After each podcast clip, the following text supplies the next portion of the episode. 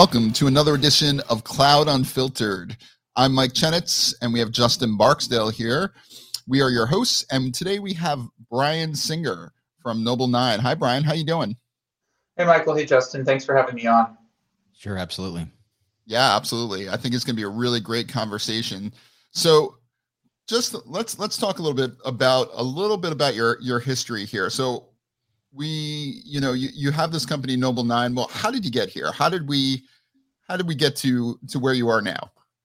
Sure. So um, the backstory behind Nobl nine is that uh, we, I had another company prior to that, which uh, was acquired by Google, and in the process of getting integrated into Google, um, I, uh, I had had the good fortune to learn a lot about Google's production practices. Um, got a crash course in Site Reliability Engineering, um, some of the processes by which uh, Google keeps its its systems on, um, and and that really led to a um, a belief that these were pretty powerful concepts that the rest of the industry uh, was going to adopt, uh, as, and they already were on well on their way to. Um, I think, you know, around the time we started Nobl nine in twenty nineteen, you saw Site Reliability Engineering um, getting pretty strong adoption in uh, maybe some more like uh, B two C type companies, or, you know, large scale companies that were trying to build infrastructure similar to Google. And since then,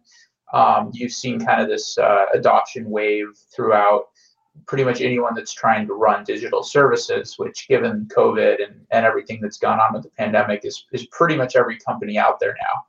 Um, and so we started Nobl nine sort of behind the concept that um, S R E, uh, the practices behind S R E would, would get a lot of interest in adoption, and, you know, there would be an opportunity to build a platform to, to help uh, with the adoption of some specific areas that we thought were, were really impactful. Um, and that, you know, that was kind of the, the starting point for Nobl nine. So before we get into it, let's let's define what is an S R E, or Site Reliability Engineer, and, wh- and what does it mean to you? Because a lot of people, sure, you know, they think they understand the concepts, or maybe they do, or maybe they have some element of it. But what is an S R E, and, you know, and and why is it important? Sure. I mean, uh, Site Reliability Engineering as a practice is really just taking, um, you know, an engineering mindset to to the problem of operating software and services. Um, and, you know, it's it's as simple as, you know, whereas, in, you know, in the old days, if we needed more server capacity, we'd go rack it up. The S R E would say, well, you know, we should just be able to, to tell if we need more capacity and have it be added automatically. Um, and, and historically, you know, the S R E teams at Google gave rise to a lot of the really cool DevOpsy stuff that we use today, from Kubernetes to, you know, the way that we do we do monitoring, things like Prometheus. Like, those all came out of S R E teams that were applying software engineering to, to the practice of operations. Um, and, and S R E is, as a practice, is really concerned with um, finding the, the, the right trade-off between uh, releasing new features, shipping quickly, and uh, the reliability and and the the sort of health uh, of the overall organization um, and the application that it's supporting. Um, so, you know, and these are concepts that I think are are you know relevant for pretty much every company, especially as as as you've gone to sort of the always-on model, and, and more and more companies are trying to build software that um, that is running, you know, the core of their business, uh, you know, and, and I, I, you'd be hard pressed to find a company which is not totally dependent on software for, for their, their top and bottom line. Yeah, that makes a lot of sense. You know, um, it's interesting because I remember the days where, you know, we, you couldn't really do anything with, with, with uh, hardware, because everything was very physical, but you, you know, you would automate everything using something like Perl or Python. So this really kind of takes that to to another level, where now we have everything is virtualized. You know, we're even virtualizing memory now. So, you know, we're we're doing a lot of things that that are kind of going into that realm. We're abstracting the abstractions almost. So it's so you know. true. It's it's funny because we had a we had a recent graduate just started Nobl nine um, who who had more of a business background, and he said he said, "What is this Kubernetes thing? Like, I keep hearing people talk about Kubernetes. Like, what is it?" And so I said, okay, well, how much time do you have, first of all? um, let's sit down and let's start talking about it. And the concepts actually make a lot of sense. Like anybody can grasp the concepts behind what we're doing, but the abstractions start to get pretty crazy. Uh, you know, when you start to look at at how many layers of abstraction you're running on. And I think the joke is that, you know, if you look at your modern cloud provider, they're running virtualization on top of physical machines, and then they're running containers on top of that. And then, the, you know, if you're someone like Google, you're running virtual machines on top of those containers. And so it gets pretty hard to keep keep keep it all straight. Yeah, yeah, that's that's that's absolutely the truth. And it's funny because, you know, as you see more and more of the cloud native um, foundations products, you know, or or solutions, I should say, you you know, you're starting to see more more of that control plane move into things like Kubernetes. So, you know, you have things like Crossplane that now manage the uh, you know, the, the life cycle of cloud providers now. So you're t- you're kind of like spinning that around on its on its axis. Also, now you have, you know, people are are saying Kubernetes is too complicated. Let's go to serverless. Okay, well, serverless is too complicated. Let's go to FaaS. I mean, what's what comes after FaaS? You know, it's like it's yeah, crazy, yeah. You know, well, there's always thing. This kind of efficient frontier between the abstraction and actually having access to, to the underlying resources. And so we've kind of, we, I think we've always kind of struggled with it. You look at Google coming out with um, App Engine, you know, and I don't know, it was like two thousand ten, ten-ish, two thousand eleven-ish. It was a, you know, a PaaS, but it didn't get a ton, a ton of adoption because it just, I don't think it was close enough to, you know, the actual uh, infrastructure for, for the time for sort of the, the mental models developers had and whatnot.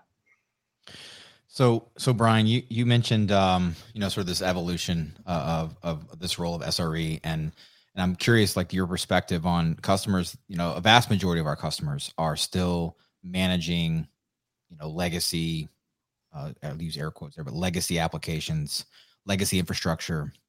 And how do you see that transition, you know, the impact of, of an S R E, uh, especially as it relates to things like technical debt that may be accumulated over those years?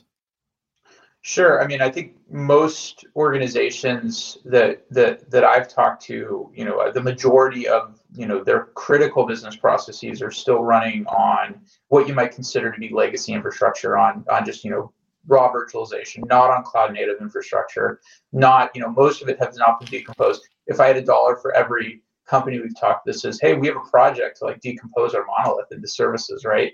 Mm-hmm. Um, so I think the question is like, how do you get the most bang for your buck out of that? And um, there's no, there's no one size fits all approach, but if you go talk to the engineers, they tend to know what the creakiest parts of the application are. Um, and, you know, the, the, the S R E approach to that would be, well, you know, we got to go measure it. We have to go understand, um, you know, what are the bottlenecks in the customer experience that we have today? Um, if, you know, I, I would posit that if, if, if, uh, if it's not impacting the customer, um, you know, then you would look at how it's impacting developer productivity, right? Is it, does it take us too long to ship because this is sitting on the monolith? And, and actually like, you know, that's a perfectly good reason to go to to go to a service-based architecture, right? It's not necessarily even about, you know, improving the customer experience. It's about, you know, how do we get more more developer velocity going? Um, but if you if you start to go in that direction, you have to make sure, now I'm going to do this migration. I'm going to peel off sort of layers of the onion. I'm going to start putting them into into into services, and I have to make sure that I'm not actually sacrificing the customer experience. It starts to get really complex uh, as you create these these dependencies that, you know, once, and, you know, your, your networking folks, but these dependencies that once lived maybe in memory, the dependencies between libraries, they're now becoming dependencies uh, at the network layer. There's a lot more that, that can go wrong. Um, and yes, you have like better better ownership uh, in general, but it can become harder to figure out, you know, if you don't have things like distributed tracing in place and you don't have S L Os across the end-to-end user journey. Uh, it's it becomes a lot harder to pinpoint where the actual issue is. Do you find uh, customers tackling the squeaky wheel first? I mean, majority of the time, or is it? I, I, we hear from a lot of customers who are like, "I'm just not touching that. It's it's been running for, you know, fifteen years. I'm not, you know." Do you, so I'm just curious. In, in your experience, do you see them tackling tackling that first uh, to to eliminate the risk? Yeah, I, actually, it. yeah, I don't. It's. I think it's tough. I don't. I don't know that they necessarily go after the squeaky wheel first. I think the pattern I see a lot of is, you know, let's start to build new services as microservices that sit, you know, kind of around the monolith, Um, you know, they might call into it. Uh, they might they might use use pieces of it, and then you know gradually, as you build more and more services, you start to you know as you build something new, you start to figure out which pieces you can pull out it you know into the services. Um, it for tech debt in general, it, you know I think a, a pretty common pattern is, um, hey, we're going to go build uh, a new capability that relies on something that you know we built before that we you know we know we have to refactor the code, or we know that it's it's broken in some way, shape, or form. So when we go tackle this new feature, we're also going to refactor the code that that it has a dependency on. Um, and so that's, you know, I think that's a great pattern for going after, um, you know, going into more decomposable microservices. I mean, it's much easier if you're starting from scratch. You're starting with a new, uh, you know, platform, new new new application. I think that's why you see so many startups adopt Kubernetes first. I mean, it is a better way to build software. Um, no question, but it might not be the best like operational bang for the buck for a for a large enterprise. Right. Okay. Yeah, I'm always surprised that there's not more companies out there that are tackling the problem of, you know, converting those monolithic applications and and things over to microservices. I mean, we had a company on on a couple, you know, a little while ago that was um, their their whole platform did that. They they converted that functionality. It, it analyzed it. It looked at the at the legacy code. It looked at the libraries. It analyzed everything. It did, and it and it spit out, this is what we think how you should separate everything into, you know, these functions and and these kinds of areas in order to and and kind of you could you could tell it to spit out microservices based on that. So it was really really neat in doing that. I'm always surprised that there's not more, because the biggest gap is that, you know, all the The the allure of the cloud provider is bring your stuff to us. We're going to make it easier.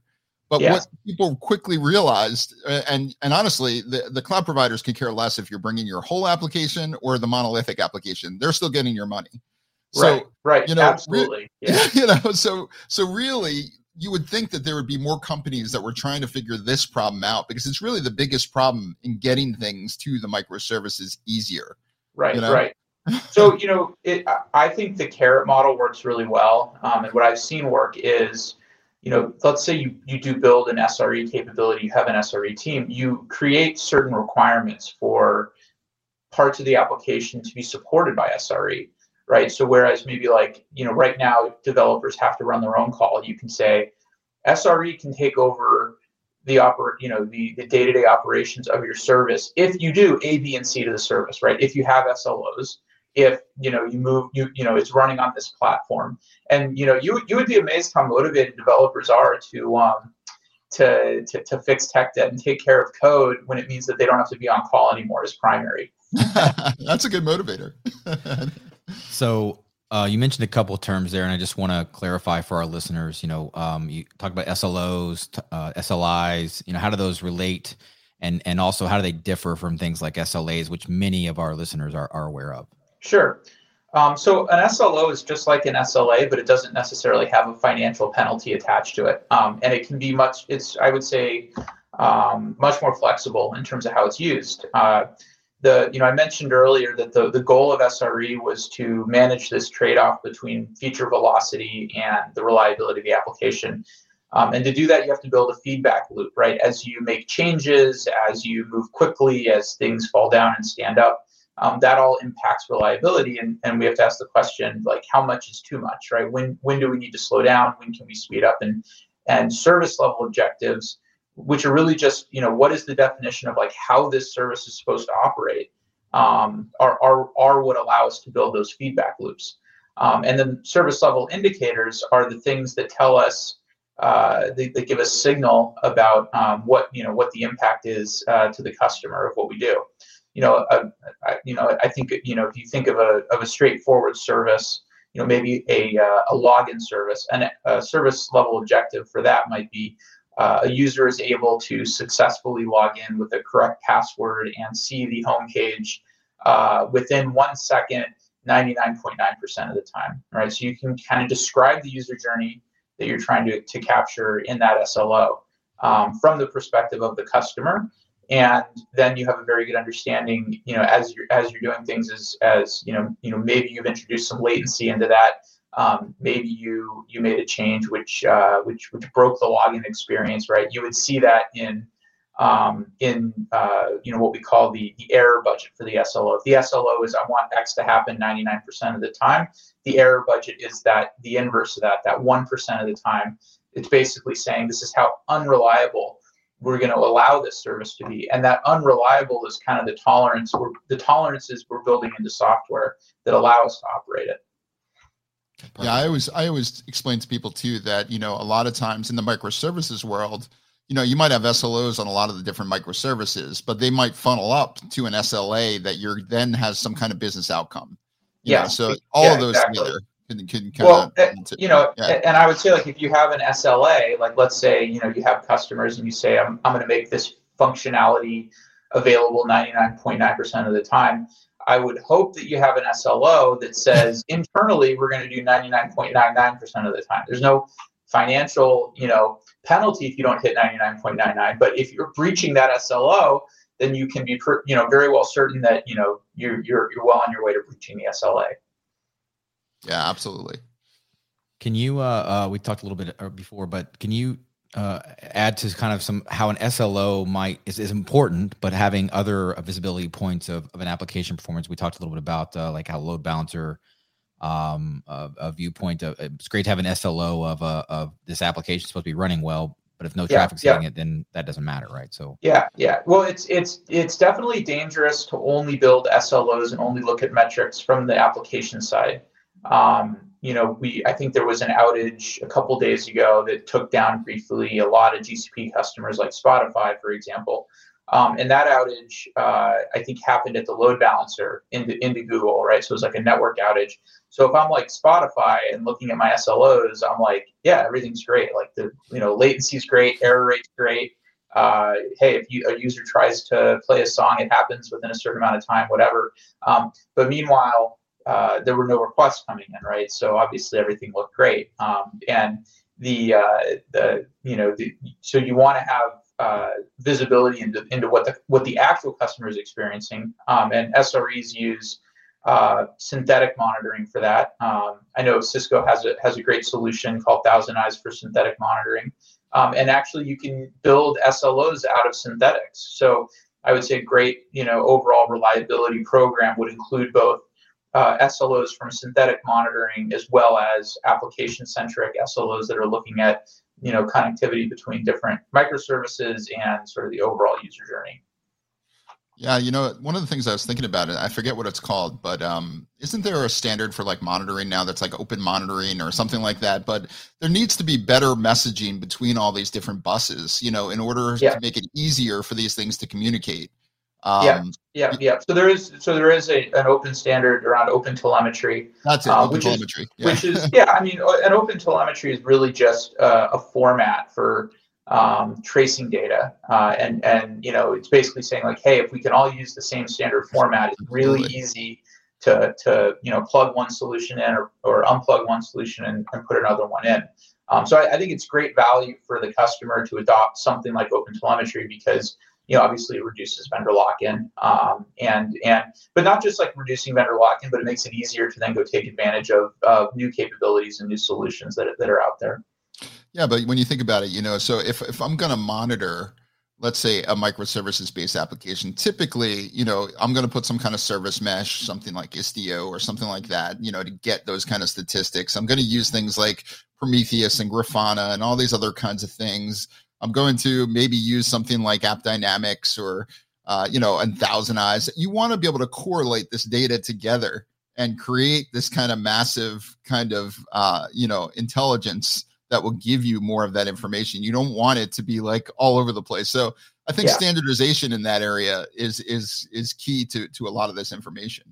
Definitely. I mean, well, it's one thing we're trying to do with S L Os is is to basically bring different types of data in for a sort of holistic view of reliability. But depending on what you're trying to do, um, you know, different tools are going to give you a lot of visibility and value. Uh, and, you know, if, the, you know, there's something like if you're trying to debug what's going wrong with the transaction, like you're probably going to want to go look at logs. If you're trying to debug a, uh, you know, a faulty call through a distributed system, you're going to want to use distributed tracing to, to, you know, to trace that call all the way back.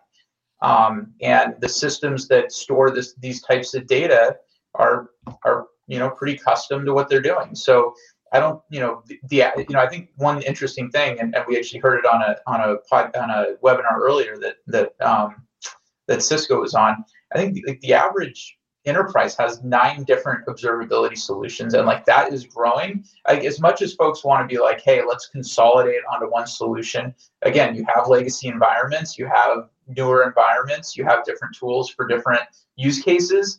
Um, I, I would argue that uh, it's kind of a waste of time to say we should consolidate this all, um, because you're you're you're never going to get there, and and you're actually kind of uh, you're probably uh, hamstringing yourself a little bit in terms of uh, you know having a, an agile organization. Yeah, yes. I think uh, the ability though to to at least uh, leverage all of those platforms together. You know, if there's nine different different telemetry mechanisms or whatever, monitoring tools, how do I at least get a complete view of everything going on from from these different different systems? That's certainly something that um you know right right and and that's you know I think that's part of the promise of S L Os. Like that's something that that S L Os like it's it's S L Os are a great starting point. I, I don't think you know you'll ever get you'll, you'll ever do like all your root cause analysis looking at S L Os, right? Because it is a you know just by definition it's it's measuring the reliability of the system. It's not necessarily telling you Uh, you know, exactly what call was broken here. And, you know, maybe I'm going to have to go look at my tracing data for that, or maybe I have to go look at, you know, error rates uh, on the network. Um, and there's no, there's no one size fits all solution. That's why, um, you know, I think S R E is such a, such an amazing practice, because it's, you know, if you really look at S R E, it's about the um, sort of continuous improvement we can make in um, what we're doing. And I, I think the, the best S R Es understand the organizational side of engineering as much as the technical side, and you know they're they're able to go figure out like, okay, how do we make sure that when we have an outage, we don't repeat the same mistake, right? That we're prioritizing the right things, um, and you know we're. I think most people, or I, I would posit that like most pages that that wake people up in the middle of the night. Um, Are, are from things that you could have foreseen based on what you already knew about the application, but didn't have time to fix, or wasn't prioritized, or you know, or, or whatnot. So it's really just about that continuous improvement that we can make. Yeah. Do you do you um, find that S R Os or S L Os, sorry, S L Os yeah. are driven by? A new thing. Yeah, I was creating a new acronym there. Um, S L Os are driven. That. Yeah, right. I don't know what it means. Uh, site reliability organization. There we go. All right. There so, um, but S L Os are driven by uh, S L As, or S L As driven by it. Like it's the business saying, "Hey, we're going to be able to keep this platform up five nines." So then the S R Es are forced to adhere to that type of mentality, yeah, or is yeah. it, or is it the S R E saying, "Well, we're only comfortable with four nines today. Uh, you know, maybe we'll get further in the future." Yeah, you know? yeah. So S L Os should be primarily driven by user happiness. At the end of the day, what what do our users need to be satisfied? Um, and every system has users, right? Even if we're running a database service internally uh, that you know no external facing customer ever sees, like we probably have internal customers that are using that service. So it's really just driven by the, the needs of the customer. Um, and you know S L As, I think, are similar to that, except that you know since there's financial penalties, we we tend to sandbag them. Um, but uh, you know I think. If you look at the typical S L A and say, we're just going to meet our S L As, you're probably not delivering an experience that's going to make your customers happy.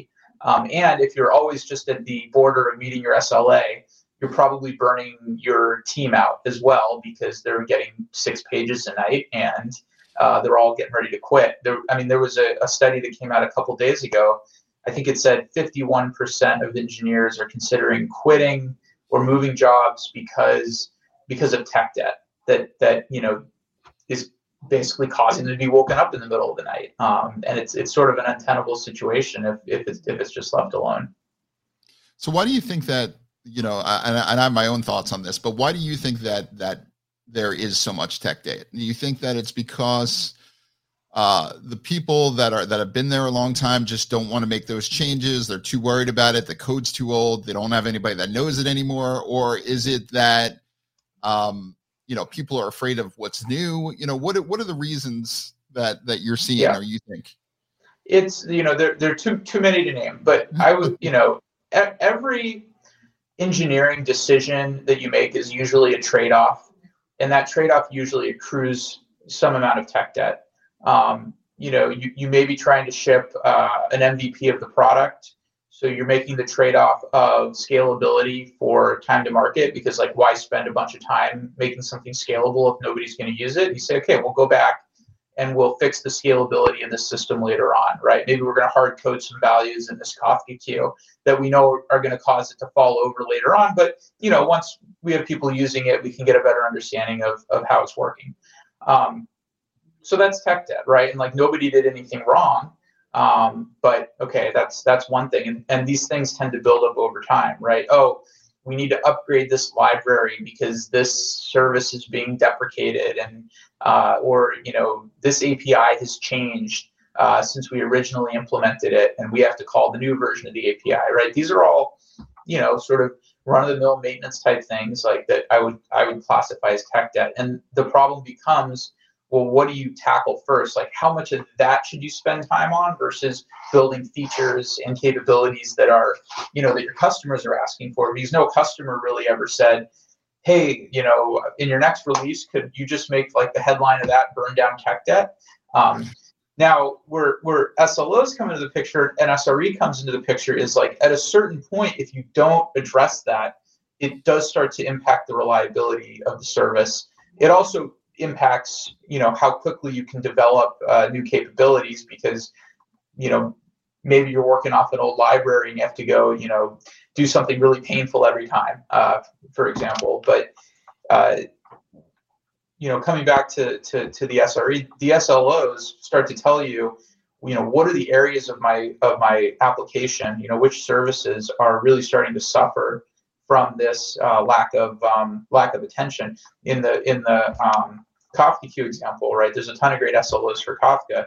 You know, you could be looking at, you know, queue depth, uh, latency, things like that. Um, as you start to burn error budget in those areas, you say, okay, I need to really go look at this, and I need to go adjust these values. It may be something that's only going to take an engineer uh, a couple hours of looking at, but now you know this is something that has to be prioritized. Um, and you can actually point to a metric, and you can point to uh, point to an improvement in the customer experience for spending that time. Versus, and, and you know, as a product manager, you know, if, if an engineer comes to me and says, "Look, here's this S L O. We're we're burning error budget. We're out of error budget. We have to go spend the time on it. It's going to delay your feature, but you know, sorry, right? I, I I have no answer for that, right? That okay, yeah, you're right. Right. So so how do how how do you see, you know, uh, customers, or how do you recommend customers start can start to get started in this area of, you know, building S L Os, uh, et cetera? Yeah, yeah. So, I mean, the the first thing, uh, you know, I would say, obviously coming from Nobl nine, I would say go sign up for our trial, um, connect it to whatever data sources you have, um, and start, you know, thinking about, you know, as a customer, what are the things that I want to make sure are happening uh, in, in my application or in my service. Um, and start start building some S L Os around there. There's great methodologies. Um, you know, Alex Hidalgo, who's our director of S R E, wrote a book, Implementing S L Os. Uh, you know, so there's great methodologies that you can follow in terms of like how to get adopt, you know, widespread adoption across the org. But you know, the best thing is to start uh, creating them, bringing data in, modeling it. Um, and what I what I often hear from folks is, well, I'm going to go just, I'm going to fix my observability stack, and then I'm going to go do S L Os. And that, in, you know, for, in my mind is, is totally backwards, because, you know, the, the value of S L Os is it actually tells you what you need to fix, right? You go try to build an S L O and you say, well, I actually don't have the data that I need to, um, to, ad- to, to address this part of the customer experience, because it's not instrumented in my application, or I'm not collecting this type of telemetry yet. Well, now, now you have a pretty clear roadmap for how you're going to fix, uh, or you know, what you're going to do from a from a uh, instrumentation standpoint. So what? So when you let's step back a sec. So you're you're you looked at what people were doing in the industry around S R E, and you've kind of platformized. Is that a word? Platformized. Sure. As a um, you know, so so you gave the visualization, the aggregation, and kind of that that touch point. Explain exactly what, you know, what your solution will do. It kind of takes some of the pain, I think, out of out of this whole S R E uh, experience. Yeah, ex- exactly. Um, so, you know, there's there's I think a, a couple key challenges with getting uh, S L Os uh, going. Right. One is Um, you have to do the calculation of, uh, of you know, air budget, air budget burn based on, um, you know, what the objective is that you set. Um, and, and, you know, doing that manually can be, can be really a pain, um, especially when you consider sort of all the different uh, types of S L Os you can create, where the data is coming from. Um, so what we really help with is normalizing the data so that you can just have like one definition for what the S L O is pointed at a specific data source. And then um, you have a sort of normalized view of error budget and error budget burn rate. Uh, the other thing that uh, we really help with is turning those S L Os into code. So we defined a YAML-based format for um, defining S L Os. Um, and then this is something that can be like checked in and, and version controlled and reviewed um, by the you know by by S R Es if you're a developer, but you know by other by other folks in your organization. Um, because S L Os are become something of like an implicit contract between teams and between maybe the business and, and engineering. Um, they are something that, you know, really need to be version controlled, and like not everybody can go in and, you know, adjust the S L O whenever they feel like it, right? It's a, it's like this shared understanding of like what we're, what we're trying to accomplish here with the service. So we've tried to provide some of the basics out of the box in, in Nobl nine, and we have a lot of plans for where we're going to go from here, but we're, you know, excited with what we're seeing so far. Yeah, that's great. Yeah, I, I'm curious uh, how how you know you, you mentioned that Nobl nine takes some of these um, uh, data points and normalizes it. I'm curious, like how what, what what those might be. We've talked a little bit about AppDynamics and ThousandEyes and and maybe some others from an A P M perspective, giving um, this sort of continuous loop of of data. You know, um, changing those S L Os as they as the as the application changes, the user experience changes. So, just can you talk a little bit about that? Yeah, sure. I mean, I think a great example is, uh, you know, if we look at both ThousandEyes and AppDynamics together, let's say you're running like an e-commerce service um, and you have synthetics against, uh, you know, how long the, you know, a certain um, maybe item uh, takes to load, right? You could create an S L O from that ThousandEyes data that says, you know, I expect this item to load ninety-nine percent of the time within, you know, a second. Right, and then start measuring uh, error budget from that standpoint. And at the same time, you know, within that application, you might be measuring, um, you know, for, you know, internally how long it takes uh, somebody to to check out, right, to go through a checkout workflow, um, or the error rate for for a for a checkout workflow. Um, and you could bring that data into Nobl nine as well and create a second S L O based on, you know, checkout um, correctness, you know, maybe like cart checkout correctness, or, you know, how many people started that journey and completed it. Um, so you're getting kind of two sides of that uh, of that environment, of that application. Um, they're two separate S L Os, but they're sort of represented as um, as one user journey within within Nobl nine. Okay. And, and you've also provided the way to visualize that journey kind of within your platform there.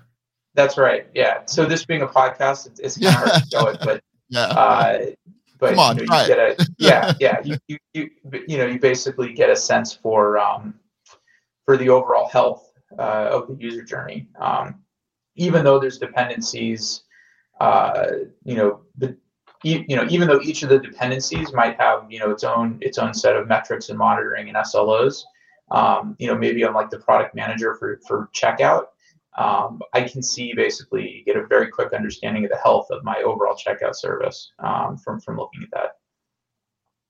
So what what is this service uh, or composed of? Is it a SaaS? Is it something with agents? How does how does it work? Um, yeah, so it, it's a SaaS platform. Uh, okay. We gathered gathered the data for it either through an agent based model or or by directly connecting if it's if it's a SaaS platform. So like, if you're an AppDynamics customer, you're running an on-prem implementation of AppDynamics. Um, you know, we we have an agent you can run to collect the data from that AppD instance.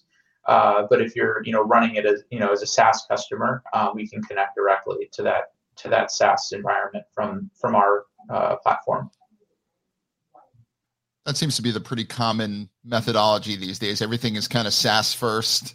And then, you know, you you have the agents to collect things, and uh, that's, yeah. that's it's, it's a really good model. It works well.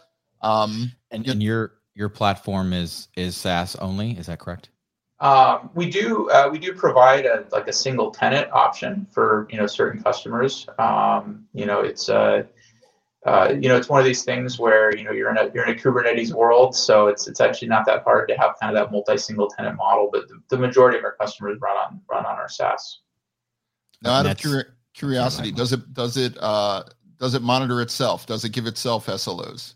Yes, we do have S L Os on our platform. We actually run a separate environment that monitors our production environment, or that, you know, that we have S L Os for our production environment in, because, um, you know, you can imagine, like, calculating S L Os uh, in, you know, in the same environment you're, you're, you're calculating them for, you know, there, there's a little bit of a gap there from a reliability standpoint. You know, I, I think one of the reasons folks don't want to build their own S L O solutions also is because, one, it's another pager you have to carry, and two, the uh, reliability, you know, the, sort of the, the measurement that you're doing of the reliability of certain components will only be as good as the reliability of the system that's measuring, that's doing the measuring.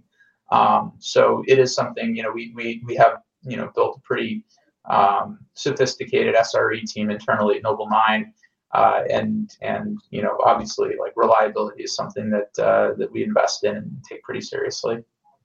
So we did mention that it has visualization, but but one thing that you just uh, just thought of was how how do you get notified? Does it connect to PagerDuty? What is what what are the different ways of getting notified from the system? Yeah, um, so we connect to most of the common uh, endpoints that you would that you would imagine: PagerDuty, uh, Jira, ServiceNow. I think one of the cool things about S L Os is um, once you understand what the objective is, and you can look at the burn rate of error budget, you can do different things with that based on the severity. Um, it's, you know, not everything is a, hey, if it hits this threshold, it's going to be, it's going to be an alert, right? If you're sort of burning budget kind of slowly, but, but, but fast enough for it to be concerning, you might, that might be like a, a, a Jira ticket that gets created, right? And, and hey, somebody needs, this is a P one ticket, somebody needs to follow up on this the next day, right? But we're not waking somebody up in the middle of the night.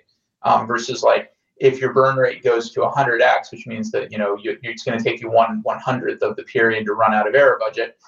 Okay, that, you know, if that if that stays true for about, you know, five ten minutes, this is definitely, like, you know, a, a huge customer impacting issue. Somebody needs to get woken up. Is is there some thought in there, or or have you thought about it, about putting some logic around maybe certain services that you know better to restart, to modify, to do something with it in order to, uh, yeah. you know, yeah. in order yeah. to kind of remediate? Yeah. So, you know, we do have some customers that hook uh, the S L O alerts up to runbooks. Um, I'd say that's still in the early days, because, like, most, I would say most people are a little bit hesitant to, like, yeah. fully automate the remediation. Um, but it can be the kind of thing where, hey, we think, you know, you need to restart this cluster, uh, you know, click this button to to proceed. Um, so I think it's a really interesting area. Like, there's a lot of really cool companies building things uh, around sort of runbook intelligence, um, and I'm, you know, I'm excited. You know, so, like, we're not we're not necessarily, like, building anything that will automate it from Nobl nine, but we see our customers connecting into systems that are doing that. That's cool. I like that.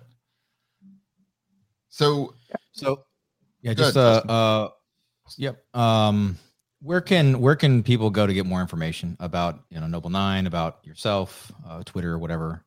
Um, yeah, so if you just go to w w w dot nobl nine dot com, uh, you know, that's probably the best place to start if you're interested in, in trying the Nobl nine product. Um, you can just click that Get Started link in the top right. That'll take you to um, sign up for a trial of Nobl nine. Um, And, you know, obviously we have, we have my Twitter handles at Brian underscore Singer. Uh, you know, uh, feel free to follow me, follow the Nobl nine Twitter. Perfect. And, and lastly, any suggestions for people who are all about becoming an S R E uh, into, into this, you know, area, which is growing so rapidly? Um, yeah, I mean, the great thing about S R E is there's just, there's like a wealth of information out there right now, like almost, almost too much. Um, the starting point for most folks is the the Google S R E book. Um, you know, great I would book, say, by the way. Great book. Uh, you know, I, I wouldn't read it as necessarily like the gospel of S R E. Like, I think it is a point in time how one company went to implement S R E, and, and it's really interesting. I think, you know, the, the best thing to do is, um, you know, go to some of the conferences like uh, S R E Con twenty-one, like tons of great content material. Um, and hopefully as conferences start to open up a little bit more, uh, people start attending more. Um, there's, there's just, there's a a wealth of really knowledgeable people. You know, follow those people on Twitter, uh, follow Alex Hidalgo, read his book for sure. Um, and, you know, if, you know, I'd say like, if you uh, do want to get it starts, if you're interested in S L Os, want to get started with it, want to get started with S R E, um, need some more help, feel free to reach out directly to, to us as well. You know, and I said as a kid that that really what I want to be when I grow up is is somebody that does S L Os. That's exactly what I said when I was like five years old. I was like, I'm going to be the S L O man. Yeah, no, so we call them we call them uh, slogicians. Uh, that was the, the original uh, one of the original papers on S L Os. But yeah, nice, nice. Well, thank you very much for coming. This has been a great conversation. I really enjoyed it. So um, thanks a lot. We appreciate you coming on. Great. Yeah. Thanks. Thanks, Brian. Thanks, Michael. Thanks, Justin. Enjoyed it. Okay. Thanks.